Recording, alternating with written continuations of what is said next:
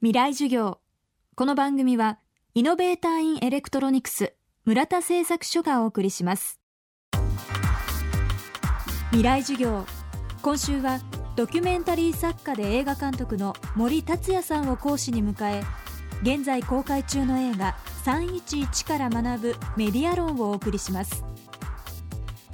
森さんは東日本大震災から2週間後3人の映画監督らとともに被災地へ入りカメラを回し続けました。この作品昨年山形国際ドキュメンタリー映画祭で上映された際は怒号と称賛が乱れ飛んだという異色作。なぜこのような映画を撮ることになったのでしょうか。未来授業1時間目。テーマは疑似的 PTSD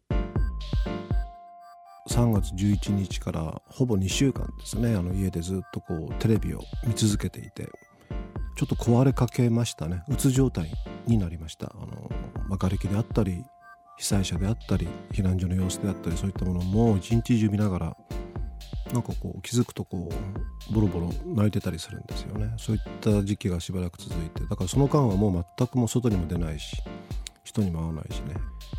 疑似的な PTS でみたいなもんだなと思ったんです。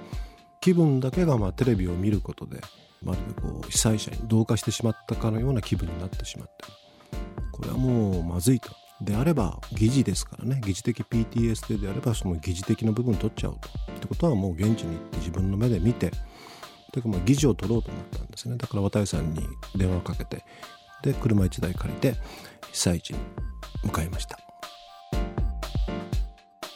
まあ、車の中で線量計を測りながらあの東北道をどんどんこう北上していって福島に近づけば近づくほど当然ながらまあ線量計の数値が上がります。音もしますよね。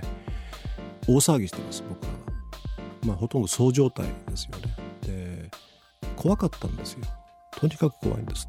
針がこう上がるだけで怖くてその恐怖はちょっとこう比較できるものないですよね。でその結果どうなったかというとそう状態になっちゃうんですよ。あの旅館でビール飲んだりとかね、あのギラギラ笑ったりしやっぱりそれはあの昼間あまりにも極度の緊張状態、まあ、そういったものもあってねあ恐怖もありますよね。だからやっぱ夜はこうなんか酒でも飲まない飲まなければもうとてもじゃないけどやっていけないみたいな。やっぱそういった気分になるんでしょうね。ただ普通出さないですよねそれはね、まあ、出す必要もないし被災地を伝えに来てるわけですからね。だから本来はあんなカットあのよし撮ろうと思って撮ってるわけでもないしたまたま誰かが回していたというカットです。だからそういう意味ではこの作品全般そうなんですけどいわゆる NG と OK が全部入れ替わってますね。普通であれば NG にするカットを使ってます。普通であれば当然使うべきところを使ってない、まあ、そういった作品になってます。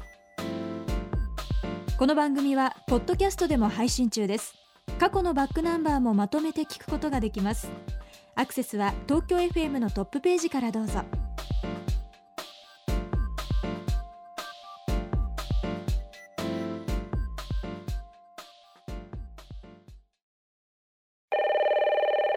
はい村田製作所です。村田さん大きなものを小さくするのが得意って聞いたんですがはい。部下の態度を小さくはできないんでしょうか？え大きなものを中から小さくしています。電子部品の村田製作所。未来授業。この番組はイノベーターインエレクトロニクス村田製作所がお送りしました。